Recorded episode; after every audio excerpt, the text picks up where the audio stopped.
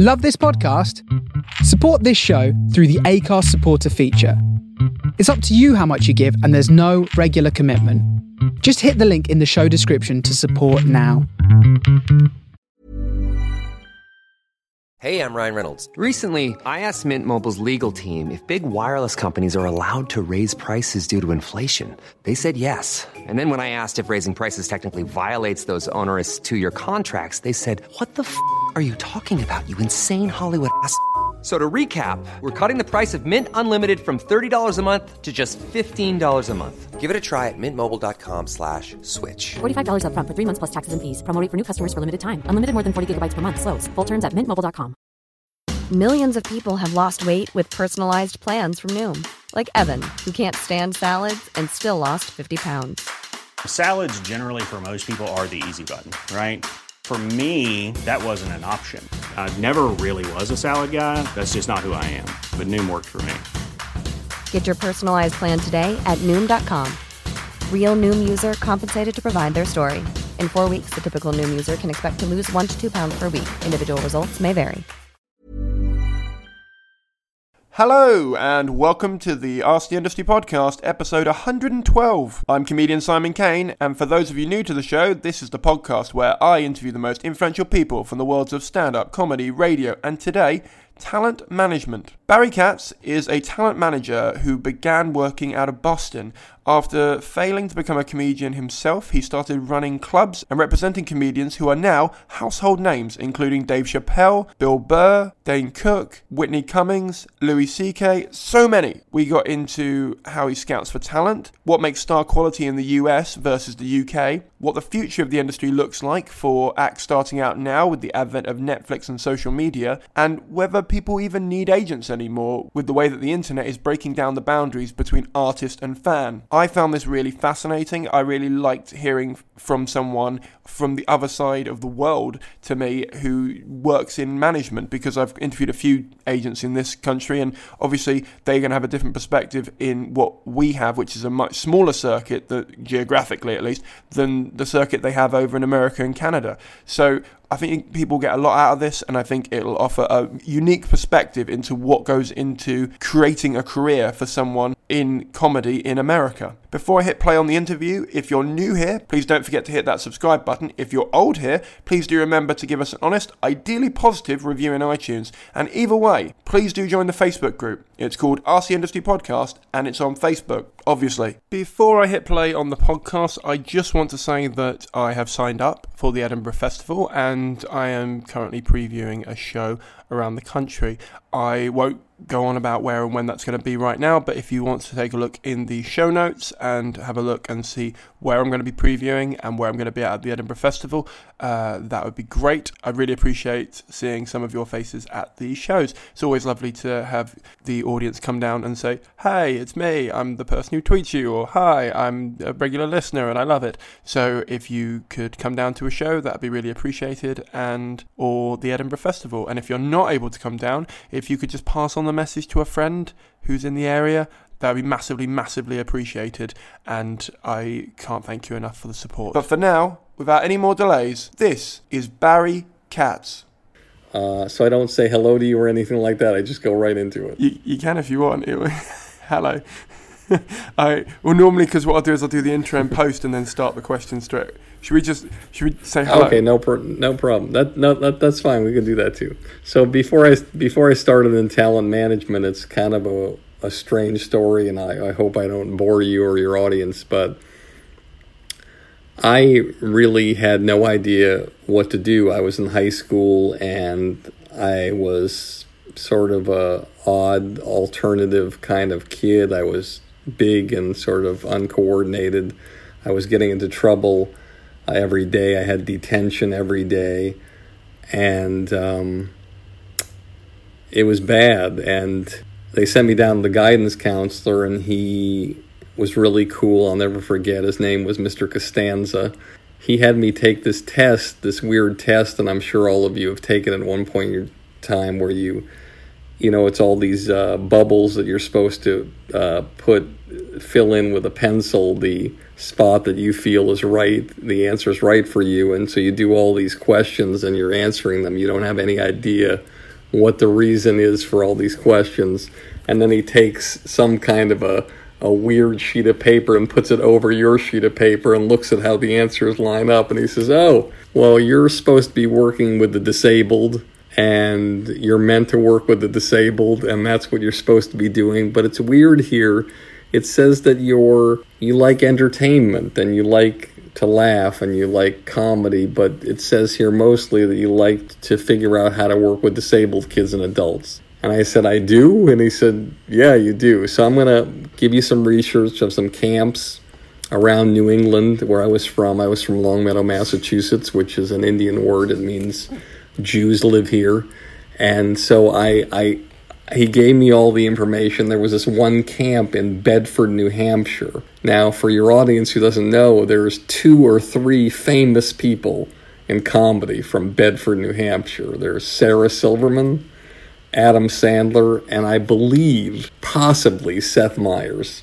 And so I uh, did my interview when I was 15 to be a counselor in training at this camp for disabled kids. I get the job. It's $200 for the summer, plus room and board. And when I'm up there, I make a lot of mistakes, but I find myself writing different plays and different nighttime activities and and things for the kids and I do comedy sketches and get people involved and it's fun. It's an amazing experience. I end up being there for 6 years, but what I learned from that is when I went home that next summer, I my dad had passed away when I was 4 and I never really explored in the basement of all his stuff down there and one day I pried open an old file cabinet and it had all these musty albums in it, and all the albums were African American artists like Dinah Washington, Nat King Cole,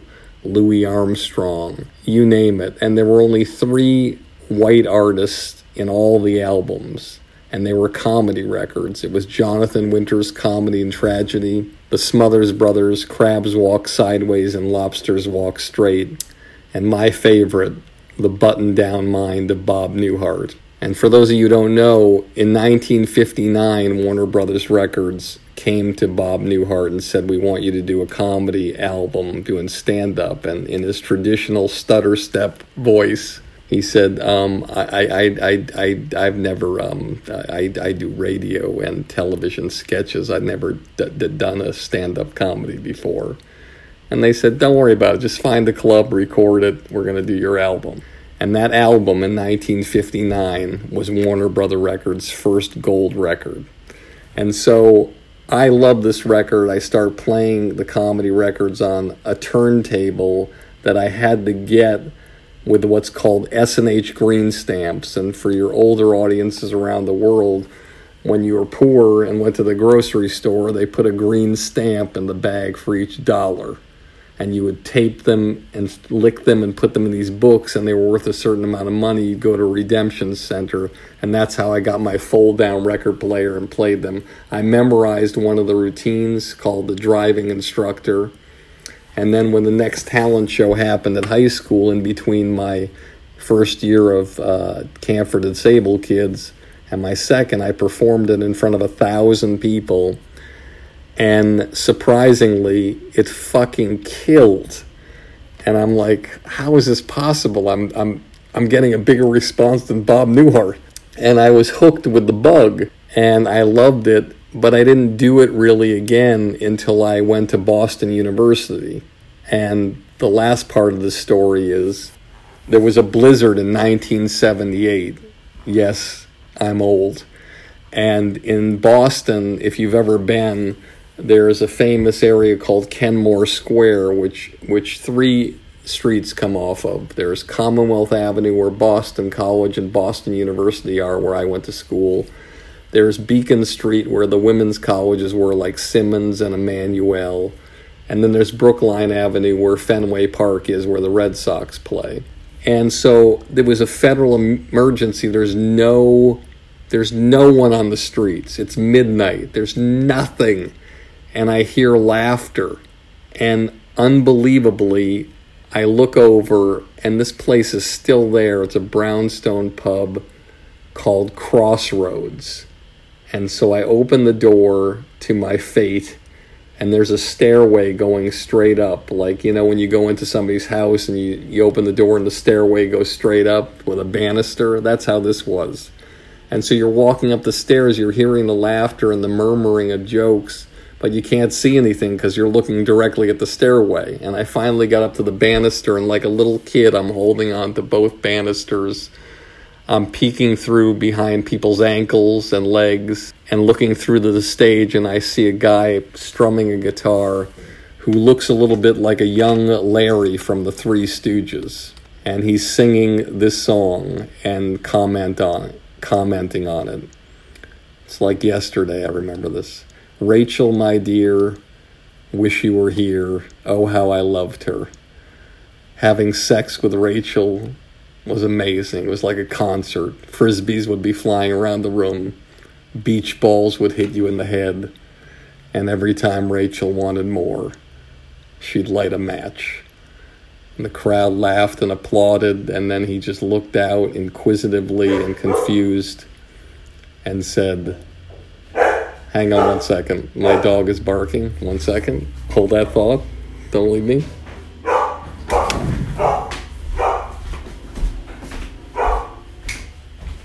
Never gets easy, does it? Anyway, so I want to finish the story. So then he, the applause, and then he just looks out confused and he says, Thanks. And he walks off the stage through the crowd, past me on the stairway. And I'm looking back and forth like I'm, I'm like, what just happened? And I run down the stairs to find him. I go outside, gone. And I run back upstairs and I ask the bartender, I said, Who who who was that? And they said, Oh, that's that's Steven Wright. So Steven Wright was the first stand-up comedian I ever saw in my life, and he inspired me, and I signed up for the open mic night there. And it was after a swimming championship. I shaved my head. I get there. There's this intimidating host there named Ross Bickford. They called him the taxi driver and he brings me up and he says something like this and i'm sure every comic listening has gone through something like this he says something to the effect of hey this next guy is a really funny gay guy i'm just kidding he's not funny and i hear he's hung like a buffalo. Please welcome barry katz. And like he eviscerated me and i didn't know what to do. I just went on stage and said something to the effect of you know well i had a really great time with you last night.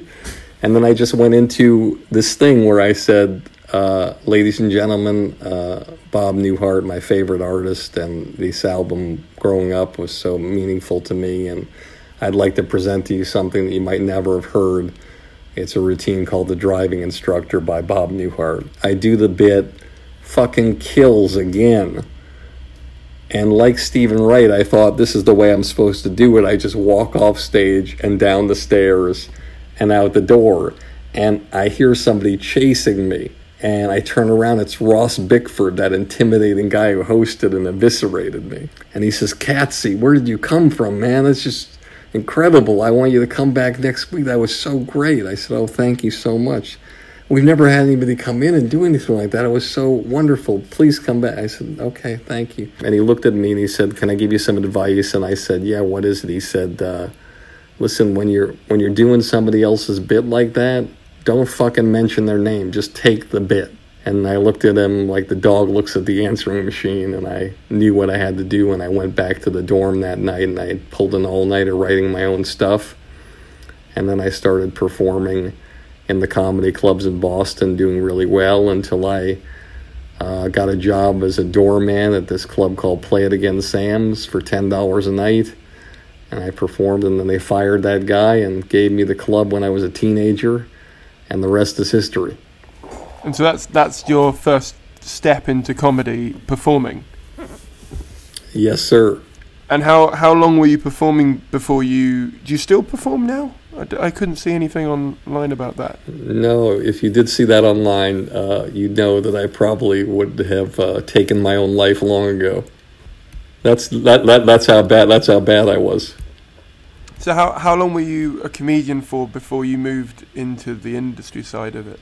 Well, you could ask Bill Burr, and he'd say I was never a comedian. So, uh, and uh, many people would say I was never a comedian, but I probably did it for about uh, ten years, off and on. I hosted a lot of shows. I was a really, really great host, and um, I really was always able to to do really, really well. I, when I hosted, I used to do this thing, and it's weird because I don't really, I'm not really good with a have a good memory. But when I hosted, I was do this thing where, let's say there were eight people on a show, I would do my opening and I would talk to the crowd. I was a great spritzer talking to the crowd, and, you know, and I'd just be talking to the okay, you know, you sir with the the the purple shirt and whatever joke I had there. You from Revere, Massachusetts you, the lady who blows people with gum in her mouth. Hey, the people that hate me. And then after every comic got off and the applause was like, let's hear it for Don Gavin, everybody. Oh, the guy in the purple shirt, the girl who chews gum and blows people, uh, the guy who's from accounting, the people who hate me. And I'd just add people along the way. And by the end of the show, there were like 27 callbacks it's like I had I had so many callbacks in my act. I had callback waiting, and so I was just like complete, continuously doing that, and I was so I was good at that. And um, but I realized when I got to New York, um, which is another story, that I had to focus on being a manager and do that and not perform. Okay, and so let's put a date on this. Roughly, when did you move to New York? Okay, so so I'm doing my thing in Boston and things are going well. I've got the play it again Sam's. I've got another comedy club I'm booking, Stitches, uh, in Boston. I've got about 50 one nighters and comedy clubs all over New England. I got a big operation there. Um, and I got married, and my wife passed away after eight months of being married at 23. And what happens is your audience knows there's this thing, it's a weird thing that happens. It's, I like to call it the negative positive thing. So what happens is is that people come up to you and they hug you and they tell you how much they love you and how much you mean to them and if there anything they can do which is an amazingly positive, wonderful thing for them to do. But then the other side of the coin is they also remind you of what happened to you. And so, just when you get through with that and you go to the next part of the room, there's another person that comes up to you. And you know how comedy scenes are. There's like so many comics, and it's like a fraternity. And so, one day after a night where probably 25 different people came up to me in four different locations, I decided I was going to make a change in my life. And the next morning, I got in my car, and which was a 67 Camaro, my first car ever that I bought for $200. And I drove to New York City, got off at the 79th Street Boat Basin exit, made the turn, drove as far as I could until there was a restaurant bar. I parked my car, put money in the meter, walked to the bar, and back then there were payphones by the bar with the yellow with the big thing hanging off them with the yellow pages.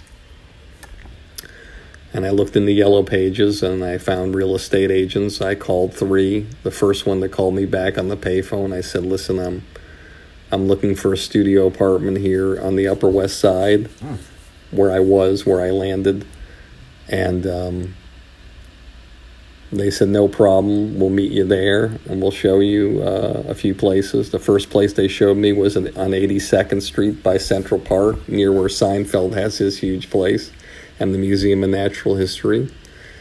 And I took it. It was nine hundred and forty dollars a month. I put down first, last, and security, and I was living in New York. I had no furniture in my apartment yet, but I was there. I didn't know what I was going to do, but I knew I had to start fresh, and my mother always said it. As Frank Sinatra would also say, if you can make it there, you can make it anywhere. And so, yeah, you ask away. And I was going to say, so does that mean you stopped running those clubs when you moved? No, I, I left somebody in charge in my office. Um, her name was Nina Brower. She's fantastic. I loved her, still love her, and uh, she took over everything and ran everything for me. And so you're now, so you're now sort of in New York with no job, but you have someone outsourced doing the clubs for you. That's right. I have I have no job, no idea what the fuck I'm supposed to be doing or how I'm going to do it. But I had a germ of a thought process in my head because at Play It Again Sam's when I took it over, I decided to give people a shot that weren't working in Boston that much. So Bob Goldthwait hosted my Wednesday show, Denis Leary my Thursday show, Dana Gould my Friday show. Saturday, I gave Lenny Clarke, who from the show Rescue Me, I gave him a thousand dollars every Saturday night because he was the biggest fish in town. I said the only way I'm going to get respect is if I overpay, and I overpaid him. Everybody was making like twenty-five to forty-five dollars a set. I paid him a thousand dollars on Saturday night, and he took it and then Sundays was Anthony Clark from Yes Dear, and and I had Steven Wright and Paula Poundstone and Jonathan Katz who created Dr. Katz there. So I I formed those relationships. So when I went to New York, I, I, knew from Denis Leary, his manager used to come down, Jason Solomon. I thought, you know, that's an interesting career. So when I went to New York, I called him and asked him about management, what it was like, and I he gave me a lot of words of wisdom and encouragement. And then a friend of mine, Eddie Brill from Boston, had been running this comedy club in Greenwich Village, and he was leaving to go to LA. And so I met with the owners, and unbelievably, I told them about my concept of doing the Boston Comedy Club in New York City. And they said, okay, we'll take the bar, you take the door, go for it, do whatever you want. And I renovated the whole place, and and uh, and then I started realizing I wanted to do the same thing in New York that I did in Boston, which was rally around the young people who I thought were brilliantly talented. But this time I wanted to manage them. And so I started working with people like Louis C.K., Dave Chappelle, Tracy Morgan, Dane Cook, uh, Jeffrey Ross, you know, Wanda Sykes, I mean, there's so many I can't even begin to tell you. Uh, that Bill Burr, and it was just it was a great it was a great time. And and at this at this time, because those names, a lot of them are giants of comedy now, and at the time, obviously, yeah, they weren't back. Yeah, yeah, back then they weren't giants of comedy. They were like they hadn't even done. A lot of them hadn't even done a television show. Although Jay Mohr, who I represented very early on and for 25 years he was a booking machine, so he would book sitcoms and he got Saturday Night Live. He was the first client I had that got Saturday Night Live. And then Tracy Morgan and Jim Breuer and Darrell Hammond followed. And then Dane Cook, who I represented, hosted the show twice, once uh, a premiere um, episode. How did you gain their trust then? Because you they obviously know you as a person who promotes gigs, but to have them entrust you with their their whole calendar or, or their whole TV work. H- how did you do that? Well, I mean, I think the thing is, is that no one wanted to represent these people because they weren't making any money. But I made money from the comedy clubs and the bookings, so I wasn't. I didn't care about the money. I got an office in New York City at 57th and Broadway. It was like the size of like like you see the room you're in right now, it was probably one fifth the size of your room you're in right now. But room for just a small desk, a chair next to it, and a chair in front of the desk. And had a window overlooking 57th and Broadway, and it was $600 a month. And I said to the guy, This is outrageous. I mean, how can you charge me this? He said, Do you want to be in New York City? Do you want to be in the fucking business? And I said, Yes, I do. Then pay the fiddler the thing is, you know, I was a young person and I was at their level. So all they saw was a guy who was passionate about what they did, loved what they did, and let them know that I would make things happen. And if I didn't make things happen, you know, just get rid of me. you know, but I had a penchant for always being persistent. And I would get these people things that, you know, and, and pretty soon it was like, it was ridiculous. Things were happening that you just can't, I don't know. It's just uh, not that it's unbelievable because I always believed in myself, but it became very apparent that I had the ability and the eye for talent. I, I don't know where it comes from. I, if you asked me how I know that, you know, somebody's going to make it, I, can't tell you that. I have no fucking idea. It's just something that's innately always been inside me. And if you ask me if I have the ability to get them where they want to go, I almost always feel that way. Uh, yes, there's people that I haven't been as successful with, and and I, it's well documented. You know, when I did my podcast on industry standard, my podcast with Bill Burr, you know, I resigned from working with Bill Burr after like I think I don't know eight years, and I just felt like I wasn't. I don't know what was happening, but you know, he wasn't booking the jobs and things weren't progressing and I wasn't helping him progress for some reason. And maybe it's just because we didn't mix together the right way. I have no idea. I love Bill Burr. Uh, I have a lot of respect for Bill Burr um, but I, re- I resigned from working with Mike Epps you know as well you know when I didn't feel like I was having the right effect and he's doing great so uh, and I've also been fired a million times uh, too, and I've been hired a million times. So it's um, but I the thing about anything I guess I look at, and maybe the other comics looked at was, you know, in any job, as your audience listens to this, whatever job you're in, the evidence that you have that lets you know that you're on the right track is an accumulation of successes. So you're not going to get a great reputation in your job if you only have one success. Yes, let's face it, there are exceptions. Um, let's say Mike Darnell, the executive uh, president of alternative programming and reality at Fox. So he did a lot of reality shows that were successful. I'd say if you follow baseball, maybe there were some singles some doubles. But then American Idol got on the air.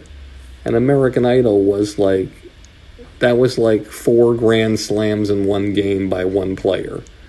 So, so for him, he didn't really, I'm not saying he didn't need to do anything else, but that show made the network like a billion dollars. So he could, he could survive really well with that one huge success.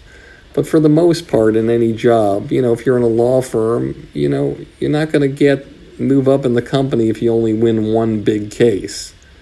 You have to win a lot of cases. You know, at the, at the 7-Eleven, you're not going to move up as manager unless your 7-Eleven does better than all the other 7-Elevens in the area. You know, every year for like five years in a row. Uh, if you're you know, a network, you're not going to become number one if you don't have more than one hit. And so, for as a manager or in anything, producing, you have to show people that you're capable and what you do with those people is successful, not just once, not just twice, not just three times. But in my case, I I could argue that I mean, and it's hard for me because I I feel like I I always uh, want to err on the side of humility. But I mean, the evidence shows that, I mean, I think there's got to be over 10 different artists that I worked with who nobody knew. No one even knew their names. They never did anything. And they became huge, huge, huge household names with their talent and my talent. And I, you know, I'm not saying it wouldn't have happened without me. Who knows? Uh, but it's not a coincidence. Once is a coincidence, twice is a fluke, three times is luck. But if you're in a situation in any job where you're doing something, you know, so many times in a row, you get four people on Saturday Night Live before you know what you're doing with four different individuals, and you're not you don't even have a relationship with Lorne Michaels, and you can do that, or you can, you know, get people to the point where they're booking television series or like an hour specials. I think I, I mean, I don't know. I mean, I, I think there's only one hour special that I haven't gotten on network television yet out of, you know, 35 or 40 of them. And, you know, that's, chances are that's the world telling you, okay, I think you can do this. And so artists, so artists will see that and they'll like, oh, fuck, this guy will help you. I just want to share one quick story that I remember. God, I just remembered it. I was working with Dane Cook, and Dane was living in a, a tiny little apartment in LA. I think it was $800 a month. And he was so talented. He had so much vision. Still does. Credible, credible artist. Um, one of the most, uh, you know, incredible guy who started social media for artists, not just comics, musicians, you know, magicians, anybody. Um, had a real vision. And things started going well for him when we started working together. And he moved into the La Fontaine, which is a famous, famous apartment complex at Fountain and Crescent Heights between the Laugh Factory in Los Angeles and the Improv. Steve Martin lived there, Bette Midler, tons of people, uh, great people. And I believe he moved into Steve Martin's old apartment, which had like 30 foot ceilings. It was just amazing. And um, I remember I was there one time and I had left because he said uh, somebody was coming over. And he called me up about two hours later, and he said uh, Patrice O'Neal came over my house. I said, "Oh, okay. I wish I had seen him." Uh, he said, "Yeah." He walked in, and this is all he did when he walked in. He just walked in, didn't even say hello to me. Just looked around, up and around at the ceilings and the expanse of the place. And the first thing he said, and he looked at me, he said, fucking Barry Katz. God damn fucking Barry Katz.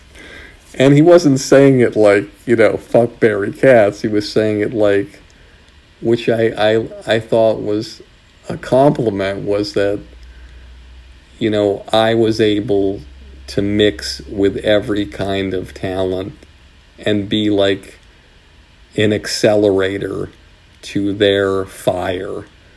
And and I don't like I said I don't claim to be the reason why but I claim to be somebody who had a feeling a sixth sense of how to how to always figure out what artists wanted look at what their bucket list was and get them where they need to go.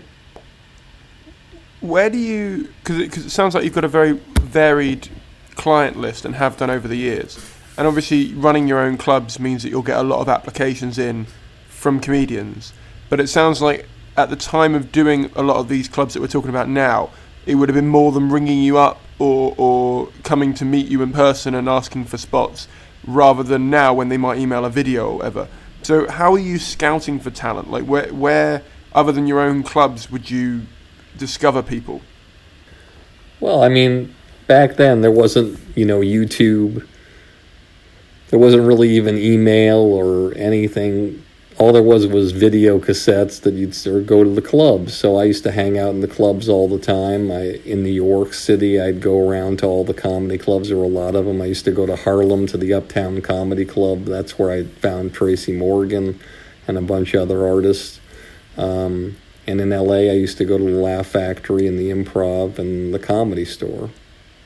And I'd see a lot of different people. But to be honest with you, I I never thought of myself as an aggressive person when it came to signing artists. I always signed a lot of young artists who, not that they didn't think about them, not that they didn't think they were funny, but most people at the time, they want to make money. They want to figure out to make money. You, you know, if you're signing Louis C.K., you know, when he's 18 years old, well, how much money is he going to make that year? Is he going to make, you know, if he makes $50,000, he's thrilled. But what's $5,000 going to do for a, a management company, really? And so back then, no one cared about that, those kind of numbers. And I didn't give a shit because I had money from the clubs. I mean, I wasn't a millionaire. I wasn't even a thousandaire, but I was comfortable. You know, I had, I was, I wasn't living check to check at the time. And so you know, you could represent those kind of people and not worry about it. So, I mean, collectively, the group of people that I represented at the time, probably the first five years, you know, if collectively they made, you know, if collectively they made a million dollars in five years, maybe that was a, a miracle, maybe two million in five years. And so I wasn't really making that much money. I was sort of breaking even, even with the management. But, um, you know, to me, it was only a matter of time before great things would happen. You somebody books a sitcom, and you know, or a sitcom pilot, and then you know, all of a sudden, even the shittiest salary for a sitcom for an artist is like maybe twenty five thousand an episode, and then somebody starts booking movies. You know, they're going to make a minimum of maybe a hundred or two hundred and fifty thousand. You know, if they got a substantial role, and then you know, it just you get Saturday Night Live, even if they even if the deals were five thousand dollars an episode or or whatever it was, you know, you have four people on and so it and I had big expenses. I had a huge office in New York City. I had an office in Boston. And then I started going to LA and had an office there. So I I put everything I had back in the business and uh, and I just believed in these artists and uh, luckily it all worked out and um, and I'm honored that they gave me the opportunity to work with them. And even those that I don't work with anymore, I love them. I love them unconditionally, and I, I have a great relationship with almost all of them. I mean, Chappelle invited me and my son to Radio City Music Hall, got us tickets backstage, spent so much time with us. You know, those are things that you, Mike Epps, I saw the other day, fantastic. Bill Burr, when I saw him, even though in the podcast he tears me a new colon, and it's probably one of the funniest podcasts you'll ever hear on industry standard. Every five minutes or ten minutes, he said, "Barry, you know, you know, I love you," and and I truly believe that he does feel you know those kind of feelings because I feel them for him. And um, these people are amazing you know Whitney Cummings the hardest working person. I, this is a person that I'll tell anybody this is the person who you visualize taking a shower with her iPhone in a Ziploc bag. You know Frank Caliendo this guy was a machine just you know got up every morning at five in the morning and four in the morning calling radio stations that didn't know him to do his impressions. Just, I mean, so many different things I can think about about these people. Jim Gaffigan, what a drive he had, you know, after he did Letterman, and just a great actor and always, always uh, really fighting to be the best he could be. I mean, the list goes on and on, and I'm I'm proud that I had the opportunity and humbled that I had the opportunity to work with them all. Do you think now like with the age of the internet and the way that people can build their own fan bases and you know through like podcasting or Twitter or whatever it would be do you think that if you if you were starting now fewer people more people would want to try and build their own fan base without giving some money to a management or do you think the role of a manager is still just as important well the role of the manager is not as important to certain artists you know, and the role of an agent is not important to certain artists. You know, so you're, you know, you look at certain people, YouTube stars or people who built their own, look at, you know, people like Jake Paul and, um, you know, all these young people have millions of followers. The guy did a boxing pay per view. It probably did better than regular boxing. Um, so these so these people don't need anybody. They they hire agents, and they might hire managers, but they hire them to facilitate things other than that what they've already accomplished. So they're not going to give they're not going to give easily their revenue from what they're doing now to an agency or management company. They're going to say, "Hey, you want to represent me? Then whatever you get me in the future, I'll do it." So you look at somebody like Bo Burnham. You know, this is this is a guy that was doing fucking songs in his bedroom and millions and millions of views.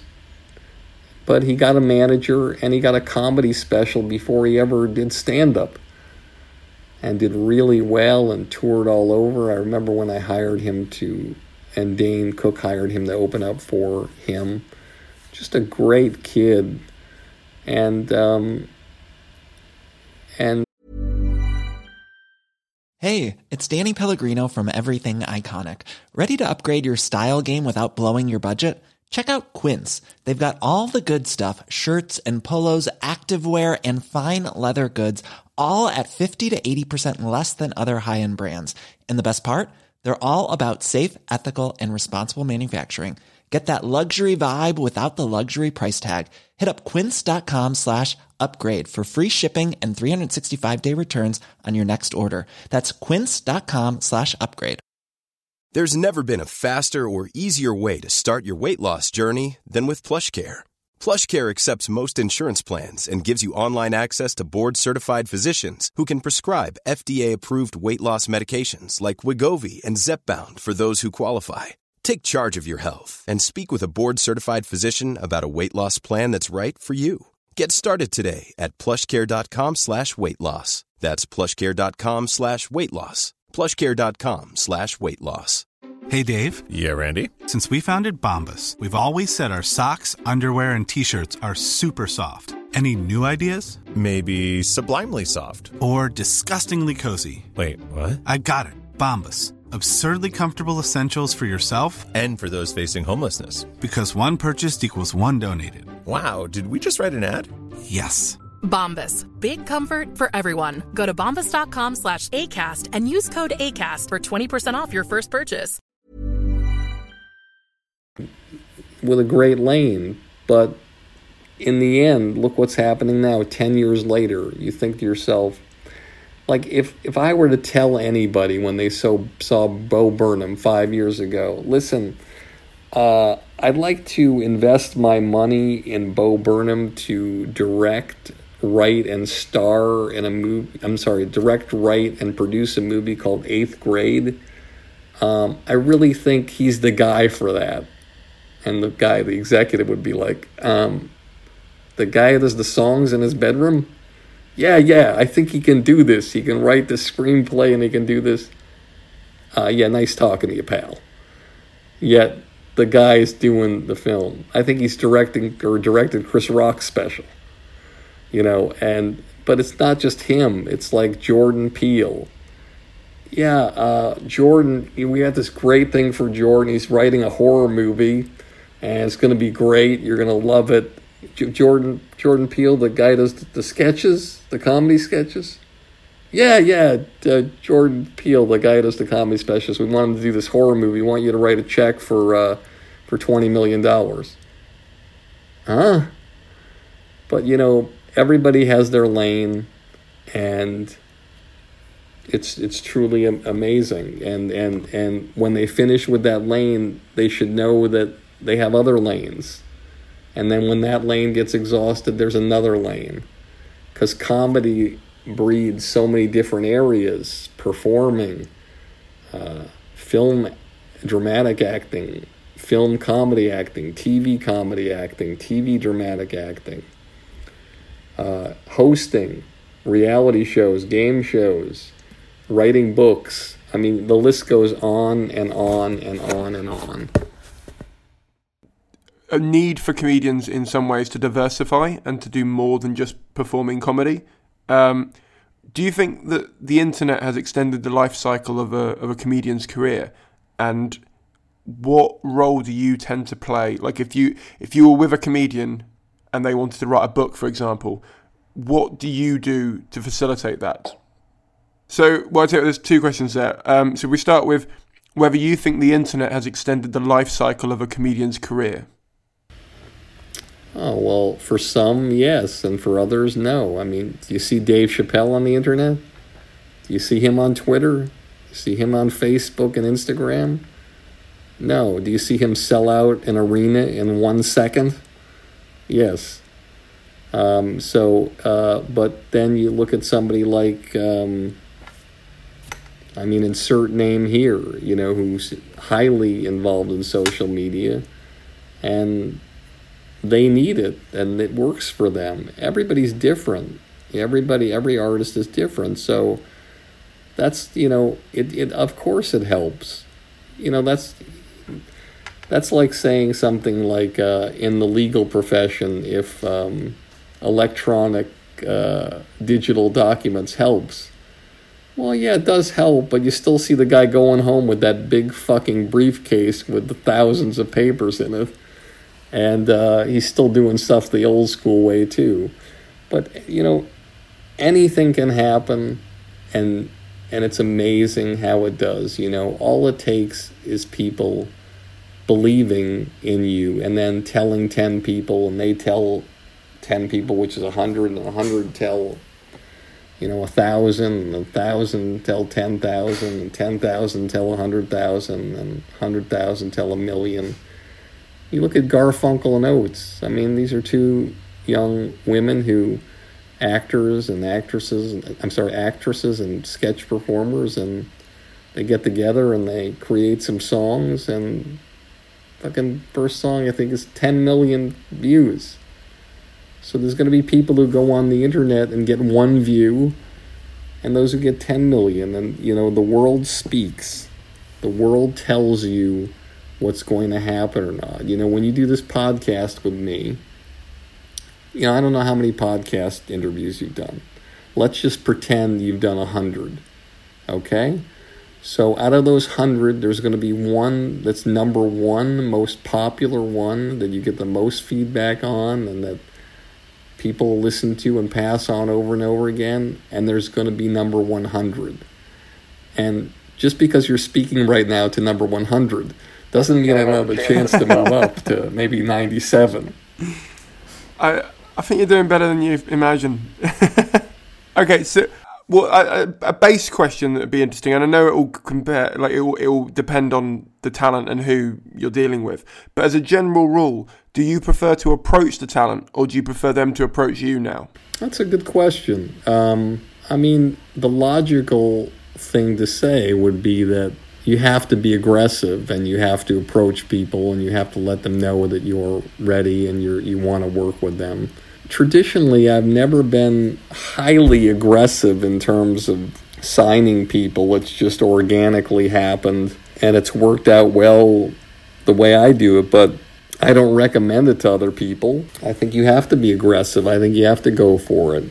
I have to I think you have to be persistent and without being creepy and just let people know that you're you can do the job and when the time comes just to give you the meeting don't not take meetings. You can take meetings with anybody you want. Just give me a fucking meeting. Give me the chance to swing the bat. That's all. That's all you want, you know. And and so other people will be like, hey, listen, don't meet with anybody else. Just sign with me right now. Everybody has their own philosophy. That so and and a lot of those different philosophies work. There's a lot of great managers out there, um, and they all have different ways of doing things. Remember, you know, those listening. There's law school there's medical school, there's business school, there's nursing school. There's no management college. It's you just learn by doing and trial and error. No one taught me shit. I had to learn it all myself, just trial and error, and um, and that's what I love about the podcast that I'm doing. This industry standard, which has been so incredible, is that I get to be helpful for other people out there and give them mentors through these interviews of people that are sharing their advice on how to get to the next level in any form of business. Yeah, yeah, I was going to ask why you started a podcast, but it seems it seems to fit in with your your motif of uh, enjoying passing on information, but also being as transparent as you can be. Would that be fair? Yeah, I mean, the reason why I started the podcast was honestly, when you're a manager, it's this weird thing that, you know, you could get somebody, let's say, with their talent and your talent, a movie or a television series or Saturday Night Live, and you go home and you're so excited for them, and but then you realize that you've only helped one person, and yeah, millions of people will watch them and be inspired. And maybe if you get them Saturday Night Live with their talent and yours, Lorne Michaels is happy and NBC's happy. And but I think when I started the podcast, my goal was that I wanted to be in a situation where I could do something in my spare time that could make an impact on millions of people. And where it could really be helpful and still do the management and be able to do what I do there and help one person at a time, but also do the podcast where it helps millions. And, you know, through interviews from everybody from Kevin Hart to Judd Apatow to Dr. Phil to David Copperfield, Caitlyn Jenner, uh, Chuck Lorre.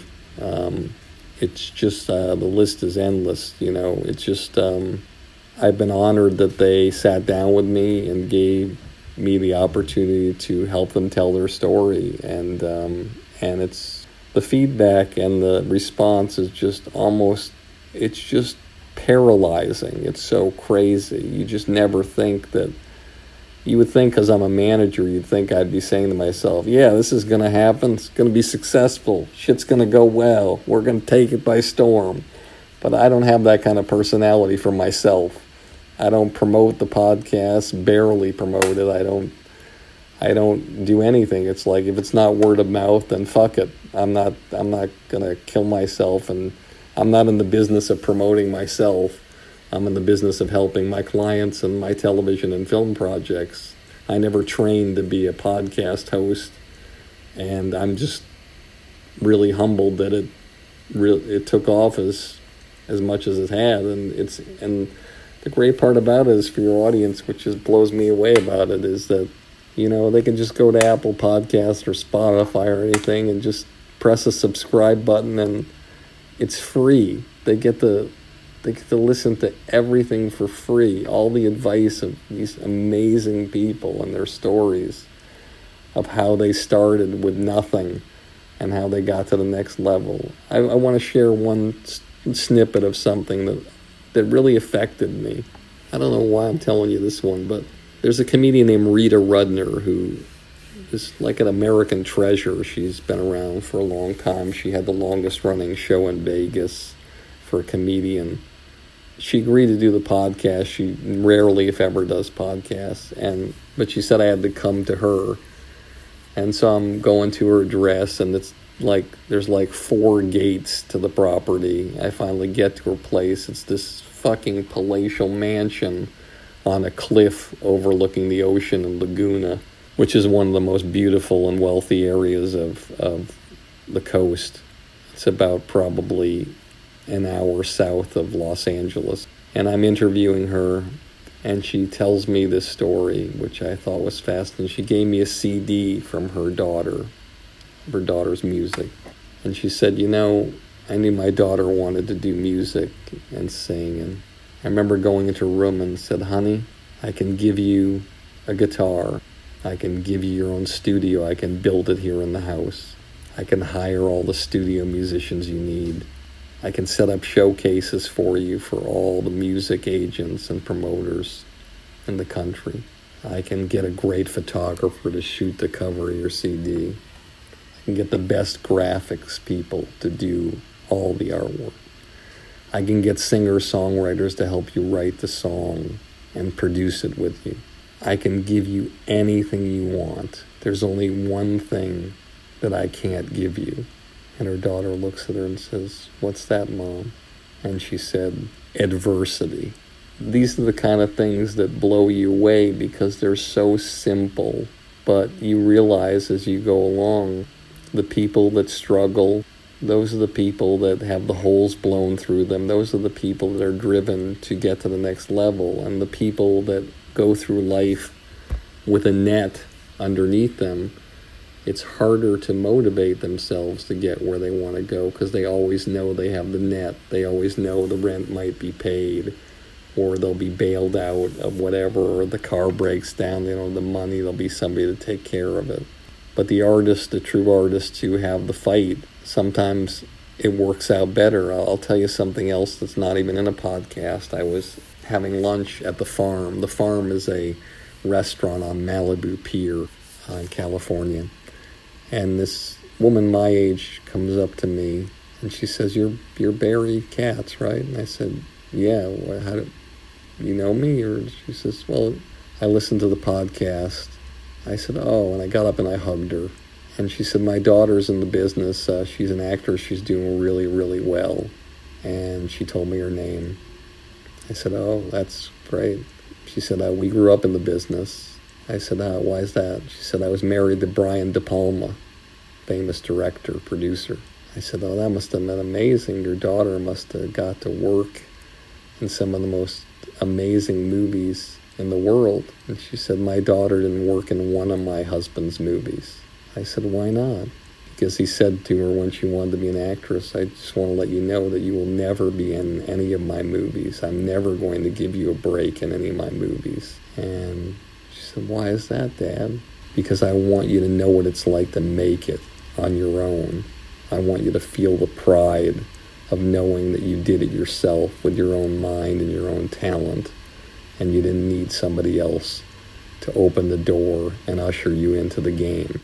I good story. I, f- I think it's true. I think it's um, it's going to sound really odd, but I think when you first start out taking the like a career in the arts seriously, as in like you're not just going to open mics and trying stuff out, or you're not just giving it a try, if you like. I think the best thing that could happen to you is that you just get knocked back immediately, and and you have to kind of immediately face the reality of oh I've just been playing at the base of the mountain this whole time. Now is the climb.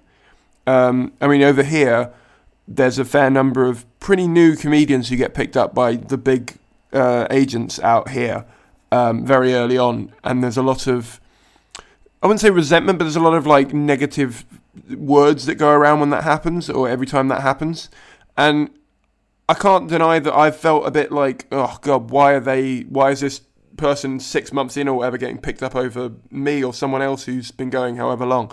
But then you go, they're not they're not going to get the push, and they're not going to be as good in ten years' time as they would be if they had to wait five years for that.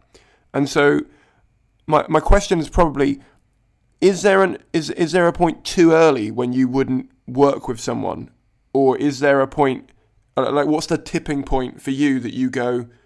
oh, they're working hard enough, I would actually work with them as a manager? I'm a little different in that there's no tipping point. It's just I shake their hand, and it's like the dead zone in Chris, with Christopher Walken long ago that movie. You know, I can see the future. It's a very strange thing. I can't figure it out, or else instinctually, I'll just see a little clip, or I'll see something, or it's just the star quality, the, the undeniableness of of their personality and their talent. Um, you know, I can't stop them from complicating winning. I can't stop them from self destructing most of the time. But with their talent, uh, you know, that's what drives me and that's what I look at just the star quality that I see. Somebody who has the work ethic, somebody who I think can do anything. They can act, they can host, they can create. Look, when I met Whitney Cummings, she was a correspondent at the Sundance Film Festival. Um, she, she's never written anything before. She never done stand up comedy, never acted, never produced. But I met with her up there and I just thought that she had those abilities. And I just wasn't shy about telling her that. Um, it doesn't mean that maybe she didn't have those feelings inside her as well, but maybe it was nice to hear it from somebody who'd done it before and to let her know that that she had it going on and she was a special person, a special artist, and that she there was more to her than holding a microphone asking directors questions on the snowy streets of of Utah. How so t- TV has been traditionally the way that an artist or, or a comedian in particular has been broken because it's such a a lot of eyeballs being thrown on them in a very short space of time. The internet's disrupted that somewhat. Do you find that TV spots and and I don't know whether you even have as many of them as we do, panel shows and things like that in America. Um, do you find that that actually helps break a comedian in the same way as it used to, and how has that changed? Not even close. I mean, in the mid '80s, Roseanne Barr and Louie Anderson did sets on the Tonight Show, and within six months of each other, and they were touring, doing 5,000 seaters. They were developing their own sitcoms. Um, it's not even close. But what is, what happens is a set will go on, let's say Conan or Colbert, and then they put it out online, and then it will go viral from there Whereas before, you didn't have that. Nothing went online. You did the Tonight Show, that's the last time you saw that spot. It was appointment television. Now you see these spots, so you know. So I just, like, I just was at the comedy store and I, uh, I'm going to pronounce his name a few different ways because I don't know how to pronounce it. So I ran into, uh, at the comedy store last night, I ran into Sam Morril. Sam Morril. Sam Morril. I don't know what is how you pronounce I don't know how you pronounce his name now, it's horrible. But I saw him do a set on Conan online and I loved it. Great bit that he did about how you know, it was kind of it's a really intelligent kind of slightly blue humor where he did a great routine about how his girlfriend gives him credit for the orgasm and you know he likes that but it's confusing to him, and I'm paraphrasing because a lot of times he'll be in the middle of it and she'll say, "No, just just stop, just stay still, just stay still right there." Oh, that was the best I ever had. And he's thinking to himself, "Well, I just I just stood there, I didn't do anything." But she's giving me credit. He said that's like going to the barber and having him hold the clippers in one spot on your head and you move your head around and around and around and at the end of the haircut you say god that was the best haircut i ever had. And so you know he just had great material. I loved it and i went up to him and told him it was really special and uh, he told me that he was um, amy schumer was producing his first hour special for comedy central and i was really excited for him. And um, you know you can just can tell when people are doing the right kind of stuff and you can tell when people are doing the stuff that's not right.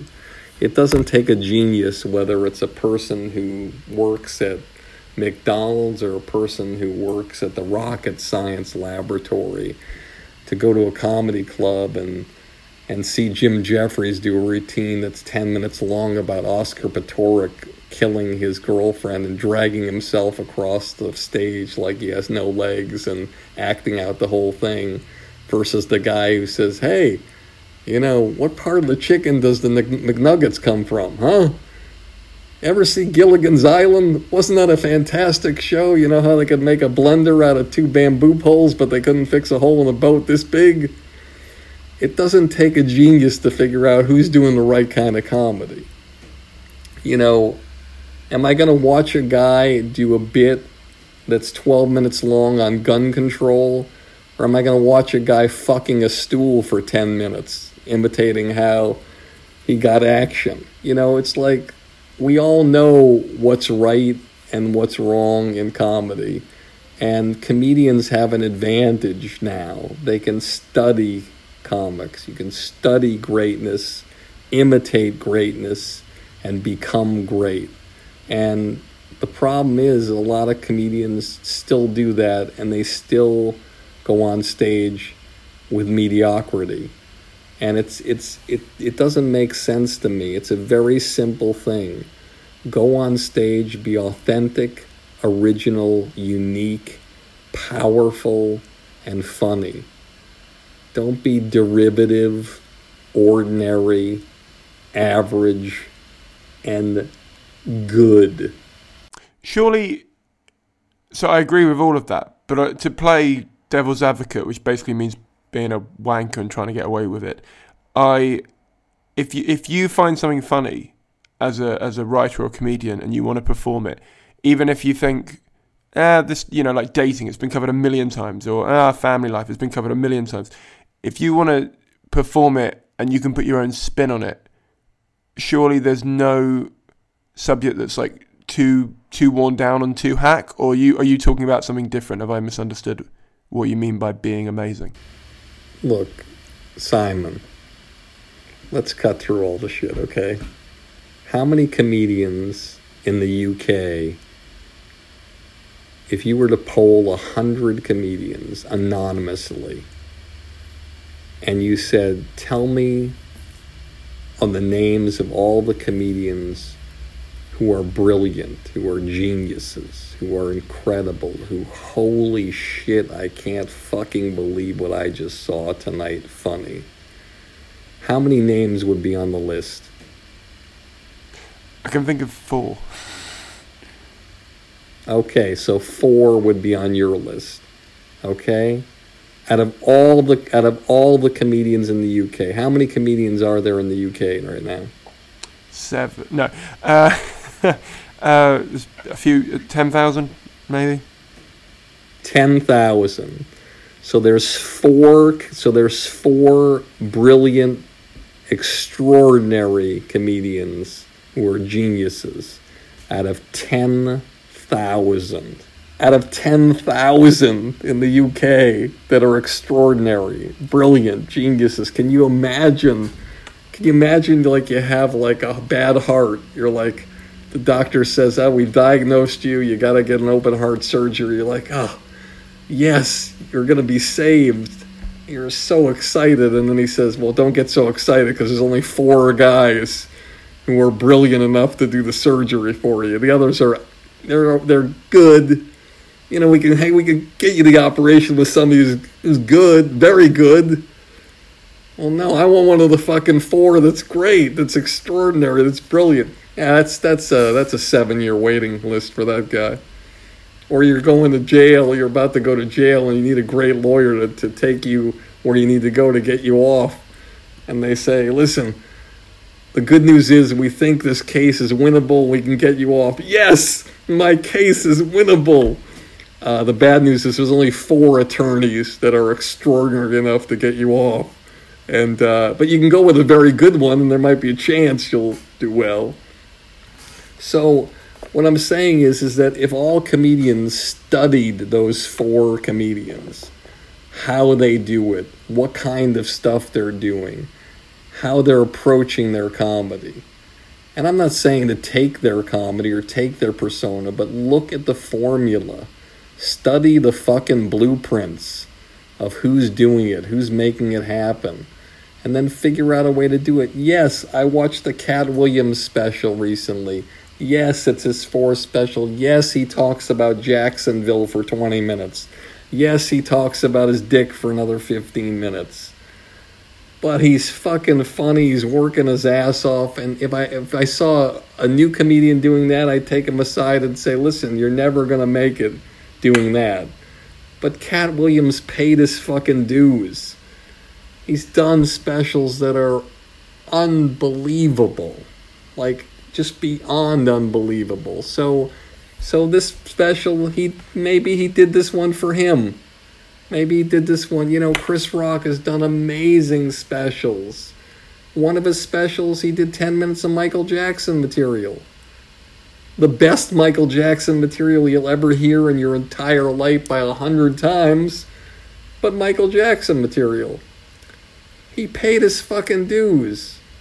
He knows he's the best at doing it. He's having fun. He's great. It's hilarious.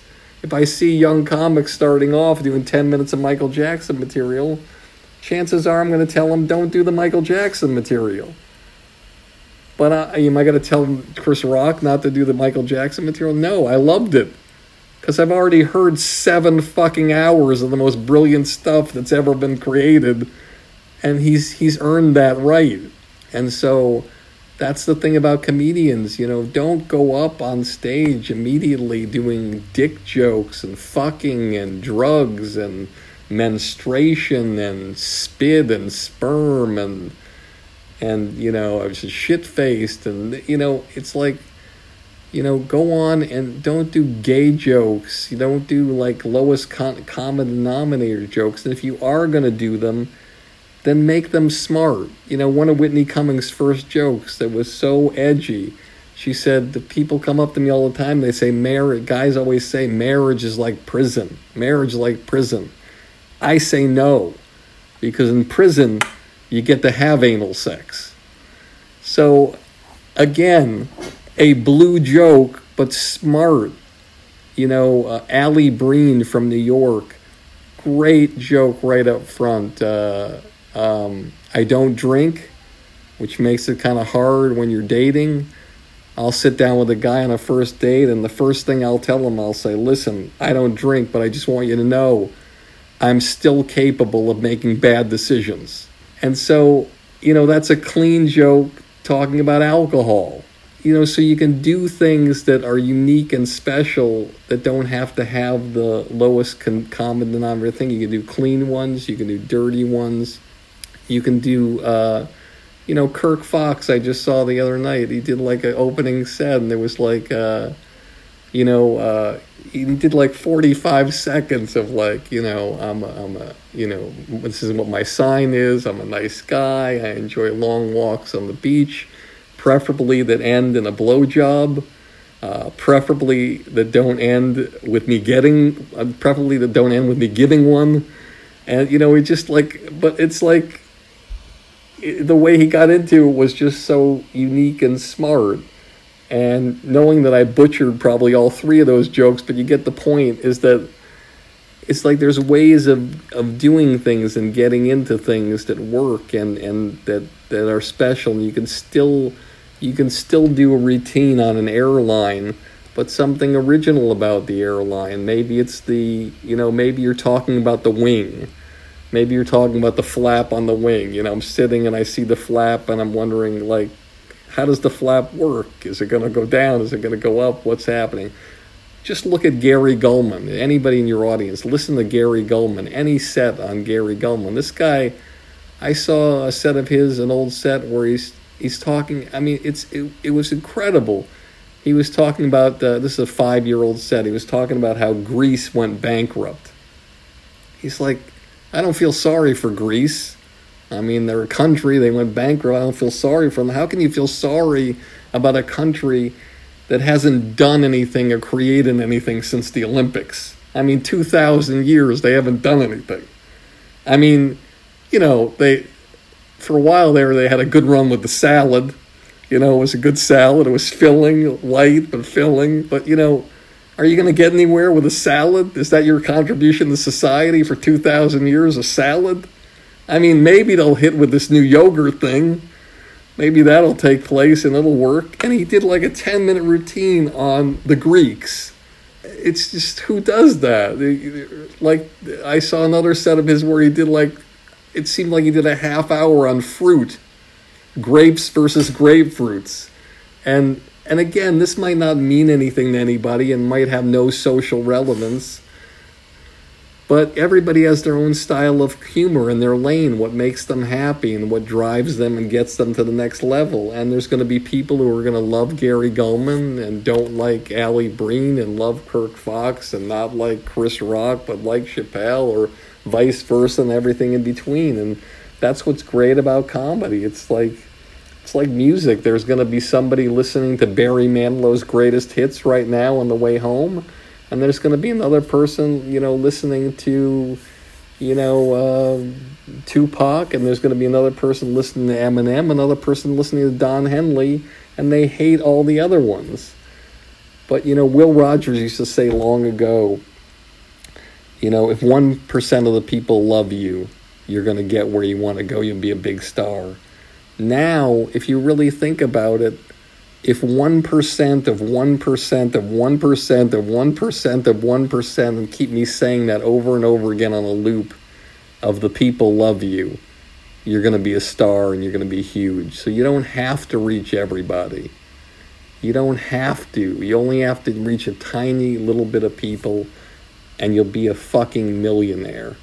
That's all you have to do.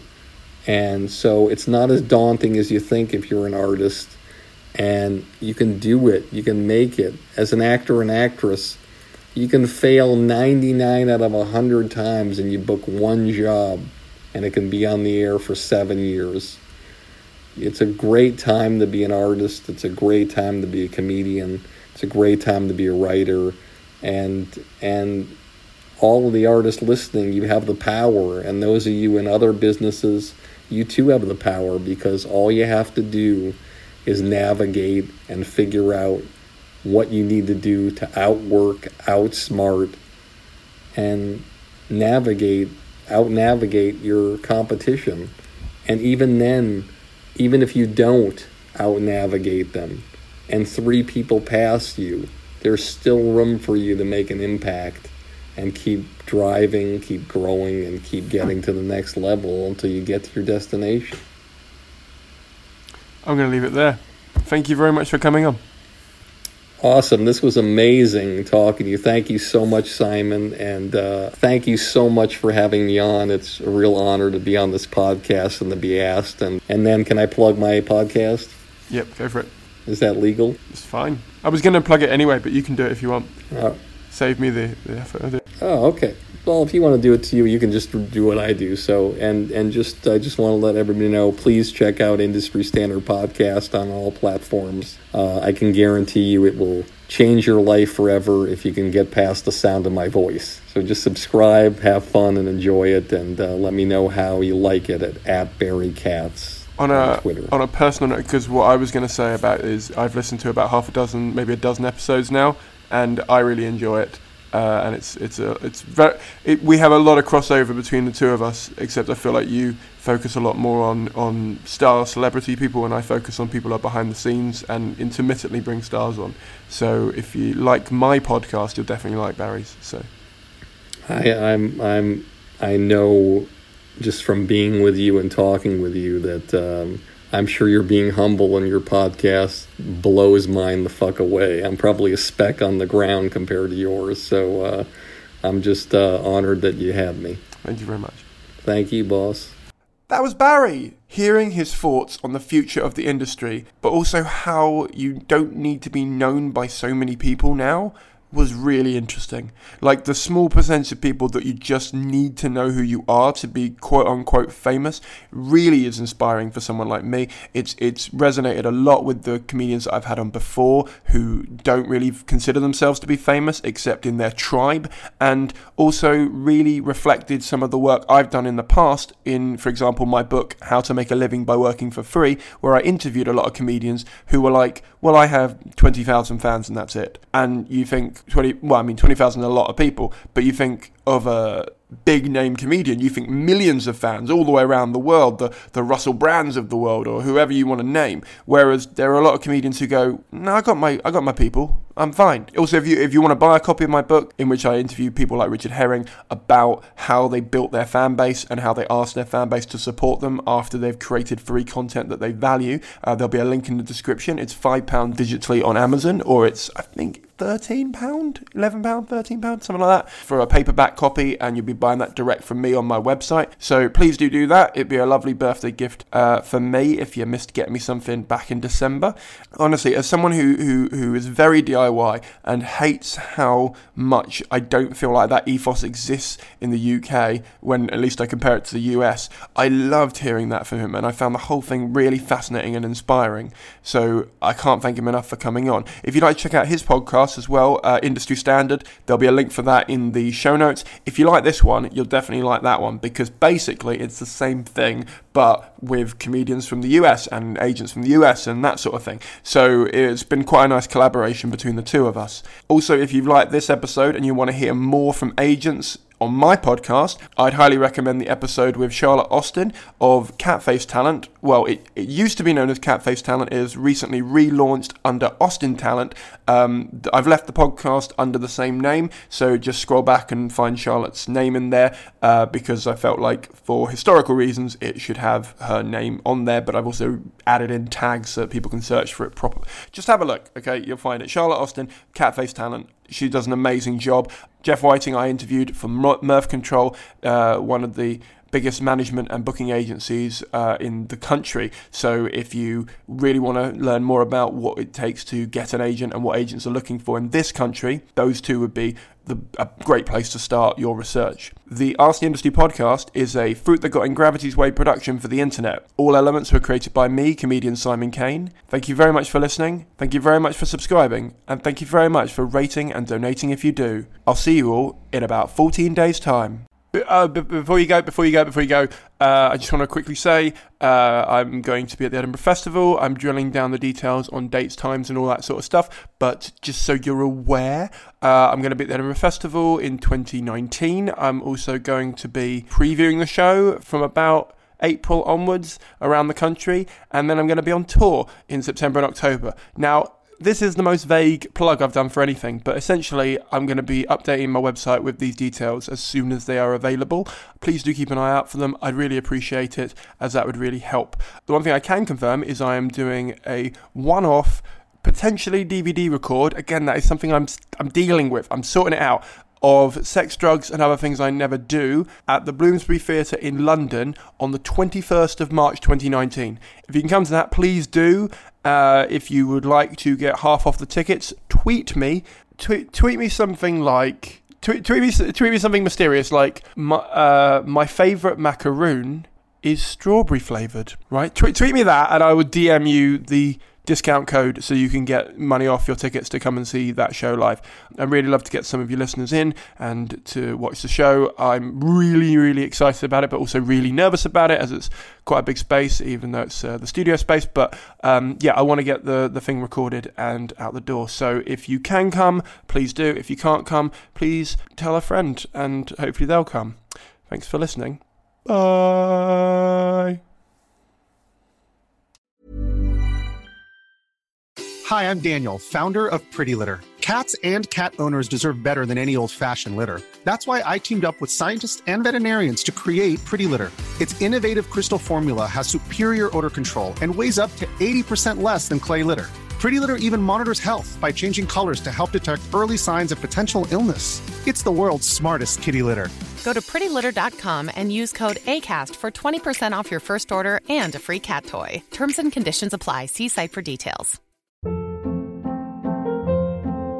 Hold up. What was that? Boring. No flavor. That was as bad as those leftovers you ate all week. Keke Palmer here, and it's time to say hello to something fresh and guilt-free. Hello Fresh. Jazz up dinner with pecan-crusted chicken or garlic butter shrimp scampi. Now that's music to my mouth. Hello Fresh. Let's get this dinner party started. Discover all the delicious possibilities at hellofresh.com.